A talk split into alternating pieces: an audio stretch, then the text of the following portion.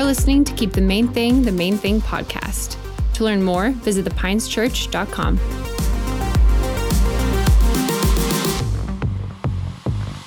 Welcome, everyone, to the Pines Church online experience. My name is Matt Joy. I'm the lead pastor here, and I'm so excited that you carved out 30 minutes and change to study God's Word alongside us. For those of you that are joining maybe for the very first time, we are in the middle of a series focused primarily on people and relationships. This is stemming all the way back from when we celebrated our one year anniversary, and God gave us a vision for our second year that we would be focused on three major areas. He actually gave me the vision of a trident. And those three areas are discipleship. We're going to go deep in God's word, helping people understand their identity in Christ and helping them excavate the purpose that God has placed on the inside of them their dreams, their destiny, their calling. Uh, number two, we're going to focus on unity unity in the church and unity amongst the generations. And thirdly, in no specific order, we're going to focus on the lost. And so the lost in every single one of these spears represents people. So the Pines Church is going to be a church that's about people. Everything we do is going to be run through the filter of are we reaching people with the truth of God's word? And so last week, um, we talked about loving our enemies, a very challenging um, and difficult topic. And we kind of camped out in Psalm 23, where God, you know, that's just one of the most popular scriptures in all of the Bible. Um, many kids memorize that scripture. But the Bible, God says He makes a table in the presence of your enemies. And I broke down that word in the Hebrew. It literally means to shoot forth a banquet table, that all of the provision is there. And so the question have to be asked if there's all these table settings and all of this provision, and you and God are definitely there because God highlights that in that scripture. Where what are all the other place settings for? And and I, and I believe that all of scripture is pointing to it was it that our enemies are invited to that table. That's what the Bible, that's what Jesus specifically tells us to love and to pray for um, our enemies. He also talks about filling our cup to overflowing. And I shared, um, you know, if you fill a cup to overflowing and you don't do anything with it, it makes a mess. But the purpose of filling to overflowing is so that you can pour into other vessels, other cups. We have been called um, to be salt and light in the world, pointing people to Jesus. And here's the fundamental truth that we all must wrap our head, head around is that the gospel advances through relationship. And nobody modeled this better than Jesus himself. In fact, and nobody had a harder time with it than the Pharisees. Um, I find that very interesting, you know. But much like the Pharisees, we, even in today, especially in our culture, struggle with having um, the attention taken off of us and placed onto others. But that's exactly what Jesus did, right? Jesus met people where they were at. Um, I don't, I'm sure I'm not the first one telling you this, but social media, the introduction of social media, has really groomed us towards narcissism. Uh, it has the guise of it's connecting all of us, but really it's made us the center and the focal point. Um, and uh, I shared a, a statistic last a uh, couple of weeks ago where it talked about millennials and not picking on millennials, but it said millennials are considered the social media generation. It said that 35% of millennials could be um, diagnosed clinically as being narcissists. And that's not a label that any of us have to receive, but it is an indicator to wake us up to say, hey, we can't fall asleep at the wheel here and just go with the flow of our culture. And in fact, I came across another review, and this is from the Cultural Research Center at Arizona University, and it said this.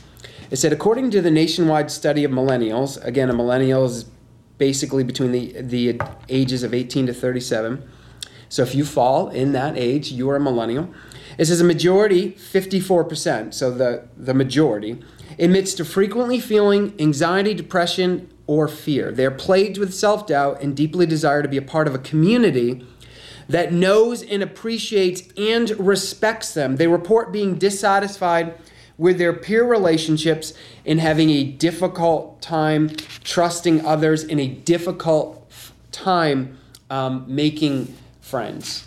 And so, again, social media has propped itself up as connecting the world but it really has done the opposite if we if we look at these studies. Now i'm not here to knock social media. We obviously use social media. I believe social media is a tool just like a gun. A gun in the hands of, of, of a good person can save a life. The gun in the hands of a wrong person can take a life. And so we need to make sure that we're utilizing social media and social media isn't utilizing us is the point.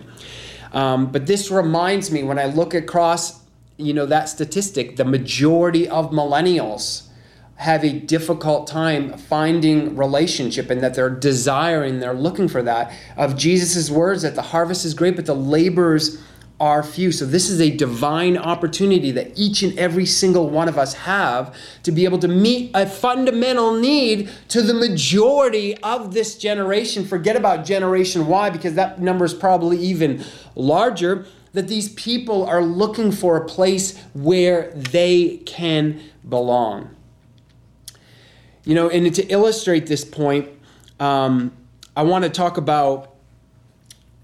I want to talk. I want. I want to unpack the parable of the Good Samaritan. And so, for the sake of time, I'm just going to kind of. Um, I'm going to kind of unpack this, the Reader's Digest version, the Cliff Notes. But essentially, Pharisees came to Jesus and they said, um, you know, what must I do to it to uh, inherit eternal life?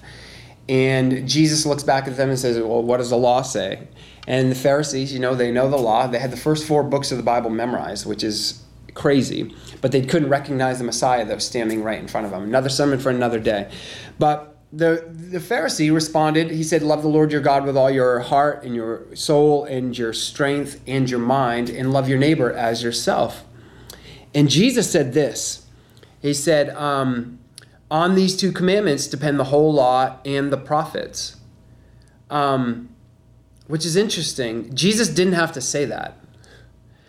The fact that he that he that he said that is really uh, should cause us to pause and to lean into that. That those two commandments hang everything else. But the Pharisee wasn't satisfied with this answer and, you know, he basically pushes back, trying to justify himself, and says, okay, sure, fine, to love the Lord your God with all your heart, mind, soul, strength, and, and mind. Uh, but who's my neighbor? Right? Like, tell me who my neighbor is, and, and then, then I'll tell you if I'm loving them. And so Jesus goes on to tell them a parable. And he told this story about a man who was walking down the street and he fell amongst thieves. And the thieves beat him within inches of his life, stripped his clothes, stole everything from him, and left him on the side of the road to die. The next morning, a priest came by, saw the man, moved over to the other side of the road, and continued walking. Um, and then uh, the Levite came same thing. Saw the man, walked over uh, to the other side. And then a Samaritan came, and he had pity on the man that fell amongst the thieves. He took him in, and he, and he bandaged his wounds. He clothed him, and then he brought him, nursed him back to health. He brought him to an inn, and he paid for the man to stay there. And then he told the innkeeper, Let this man stay, feed him, take care of him for as long until he can get out on his own. And if it, it equals more money than I've paid you, then let me know. And the next time I'm in town, I will um, pay you. And then Jesus drops this bomb, okay? And he says, Go and do likewise to the Pharisee. Um, I think that's such an important uh, parable because what happened was the priest looked at this situation. What's going to happen to me if I stop and I help this man? And the priest went on to actually go and do ministry. He was on his way to the temple. So think about this. Here's ministry staring right in front of his eyes. Here's the harvest, but the laborers are few. And this man would wear the title of a laborer of God, bringing in the harvest, but that wasn't the way that he expected to bring in the harvest he was on his way to the temple. And the Levite, the same. But the Samaritan simply was present to the moment. He wasn't preoccupied with the past of where he's been or preoccupied with the future of where he was going, which is what the Levite and the priest struggled with, but he was present to the moment to be able to see the need that was around him. And the priest and the Levite looked at that situation. What's going to happen to me if I stop and help this man? But the, but the, but the Samaritan flipped the question.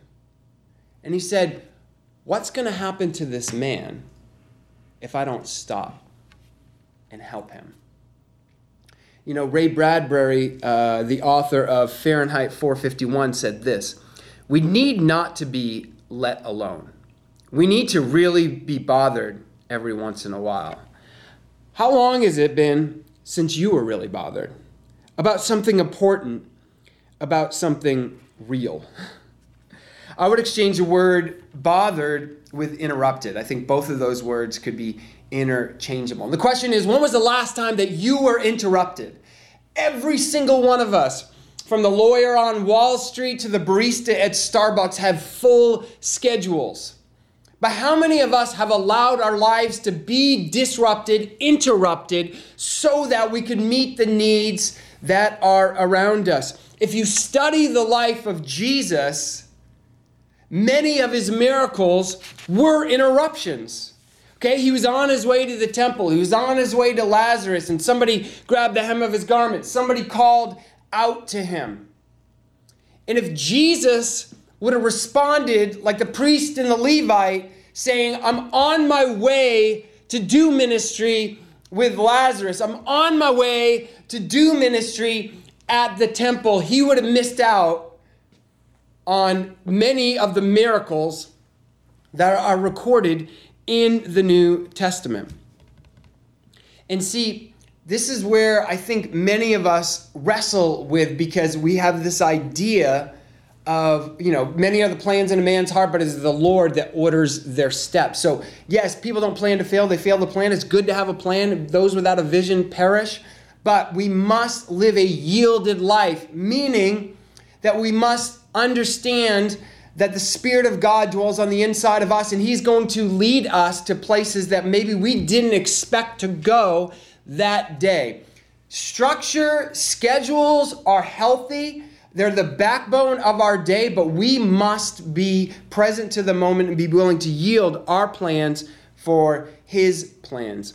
I've shared this many times and I think it bears repeating. John 15, 13. There is no greater love than this, than he who lays his life down for his brother. Popular scripture always comes out on Memorial Day. Many of us, we vision the uh, soldier running from his platoon, jumping on a grenade to save the rest of the men in that platoon, and rightfully so. I believe that that scripture certainly applies to that. But we make a date. We we're in error. We make a dangerous play when we take that to the apex of his meaning to absolve ourselves from its everyday application. I believe that means we are called to lay our lives down throughout the day. We are called to lay our lives down when we are on our way somewhere else. Are we willing to be interrupted?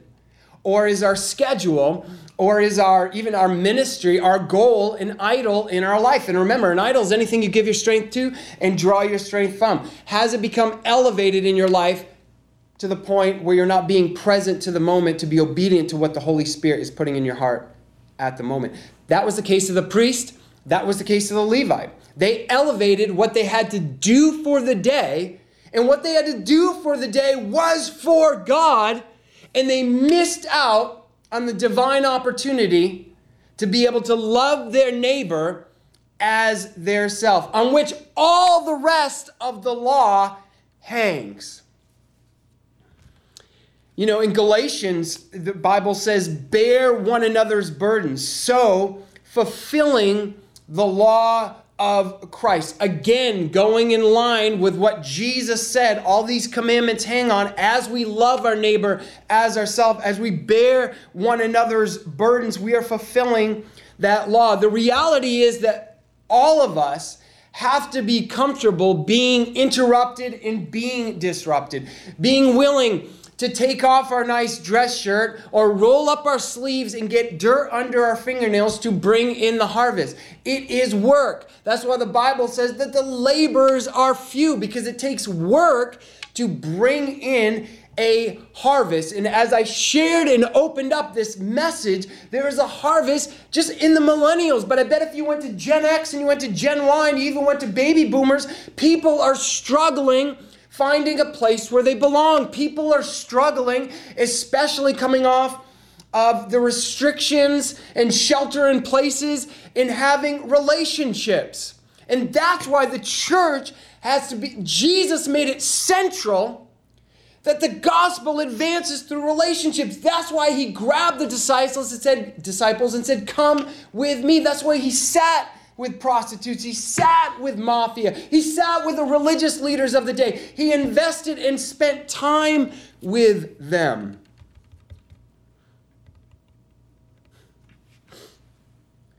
See, Acts 20 35 says this In all things, I have shown you that by working hard in this way, we must help the weak and remember the words of the Lord Jesus, how he himself said it is more blessed to give than to receive. What a privilege we have to be able to give of our time. Often, when we hear that, we automatically go to like finances. But you know, finances, money, gold, silver, that is not the number one commodity in this life and in this world. The number one commodity, regardless of how rich you are or how poor you are, we all get a certain amount of it, is time. And you can't buy any more time. Sure, you can free up your schedule here and there, but time is the most valuable commodity. So when you give your time to someone, you're, you're, you're giving your treasure. And it is better to give than to receive. And you know, Paul takes it to another level in Romans. He says we should actually outdo one another in showing honor. And remember, we defined that word last week. What does honor mean? It essentially means to value. What value are you ascribing to those people in your sphere of influence? What value are you ascribing to the man that's beaten naked left for dead on the side of the road. Well, I can tell you this if you continue to walk, you're ascribing zero value.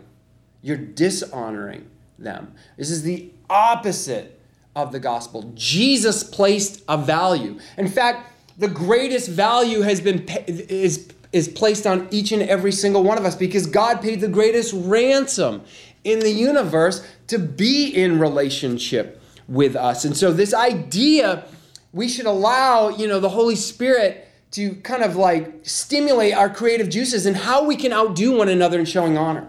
And I'm reminded of a story of a couple that we had we were doing life with and you know we I worked at this organization and there were about you know like 40 40 team members and um, I remember there was this guy and he was a great guy he would he would give you t- give of his time he was just the nicest guy in the world and um, him and his wife were coming to a place where they needed a home, but they didn't have any money.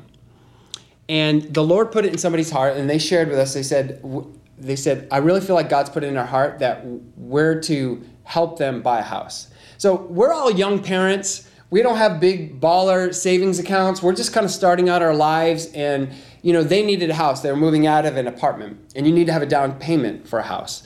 And down payment's a lot of money because housing industry is booming. So nobody could, you know, just automatically meet this need, but this our friend had this vision from God, like I, I really believe we're supposed to give we're supposed to love on him and give lavishly. And he just shared that. I just that's the word I remember. He said, I think the Lord told me we're supposed to give lavishly. And so we got together and we said, hey, let's th- let's all start giving towards this and see what we come up with. Well, long story short, this family that didn't have anything, they had two young kids, we were able to give them $26,000 um, to be able to purchase this home. Something that I'd never thought would have been possible if I just looked at like what we are able to do. I, you know, we had up until that point chipped together and bought people a $50, $100 gift card to go out for their anniversary or their birthday. But it was that idea, that lavish, that unlocks something on each and every single one of us. And coming out of that experience, first of all, you should have seen their faces. You should have seen the faces when we all came together for a barbecue and they knew we were doing something nice for them, but they had no clue that we were going to hand them a check for your home and they're like, oh, you know, this is great. You know, maybe this is $1,000, which $1,000 is nothing to sneeze at. That's a lot of money. But when they looked at that, their jaws dropped and they're like, uh, uh, we can't, we, we can't. And let me tell you something. in that moment, I truly understood why the Bible says that it is better to give than to receive.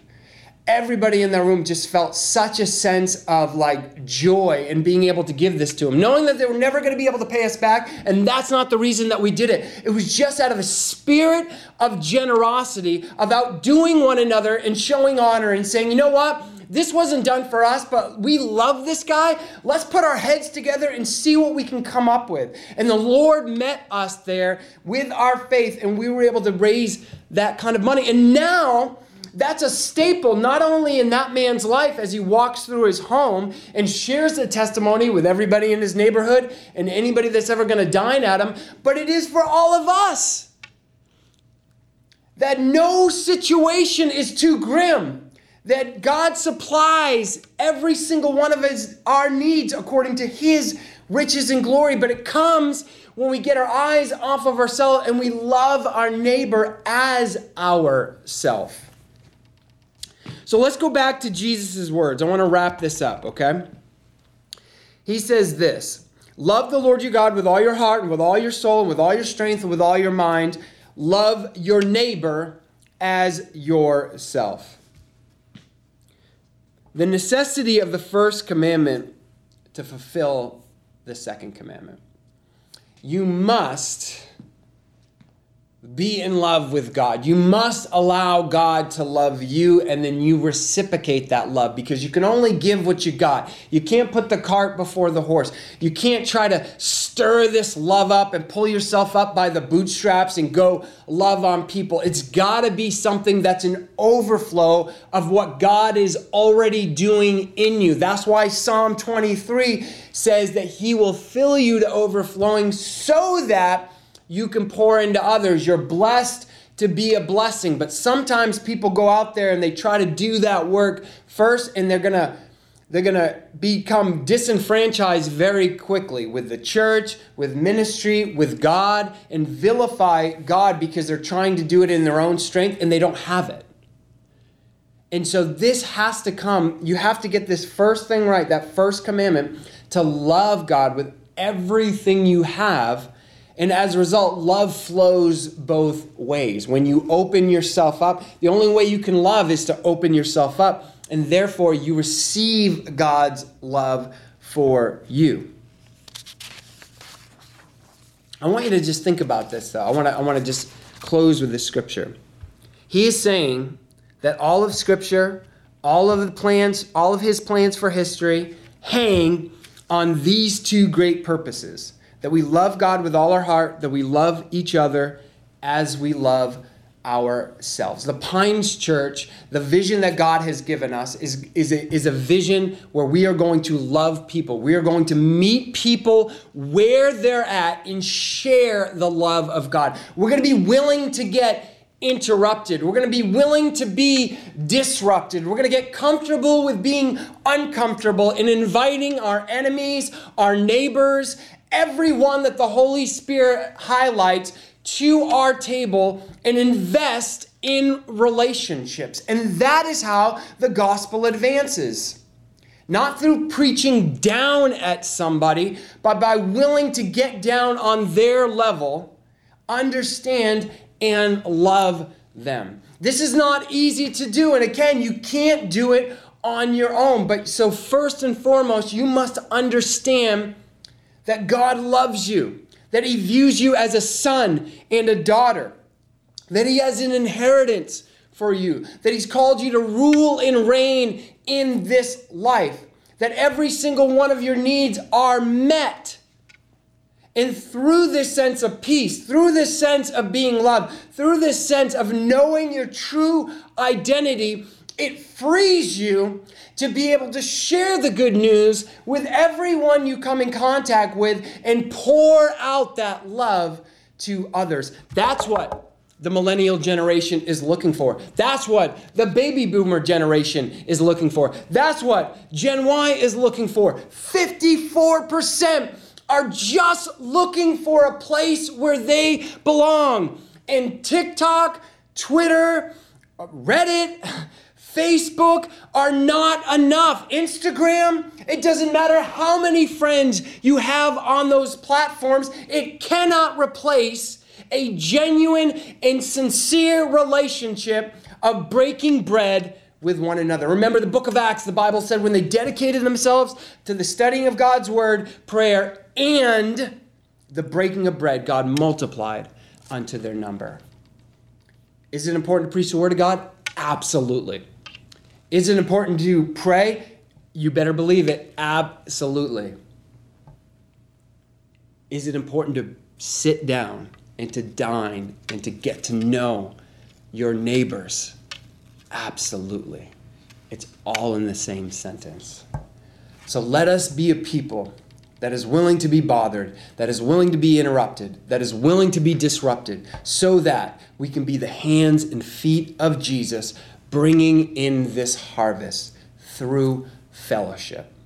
I want to pray for you. Dear Heavenly Father, I thank you for every single person under the sound of my voice. I pray that you would begin to stir a sincere and genuine love for those people in their sphere of life, their neighbors, that they would be willing to cross the fence and get to know them on a deeper level, inviting them to dinner, inviting them to watch a game, Lord. I pray that we would all get comfortable with being uncomfortable, that we would uh, welcome disruption, that we wouldn't be so rigid that we can't pull away from our plans when the Holy Spirit is clearly leading us in a different direction.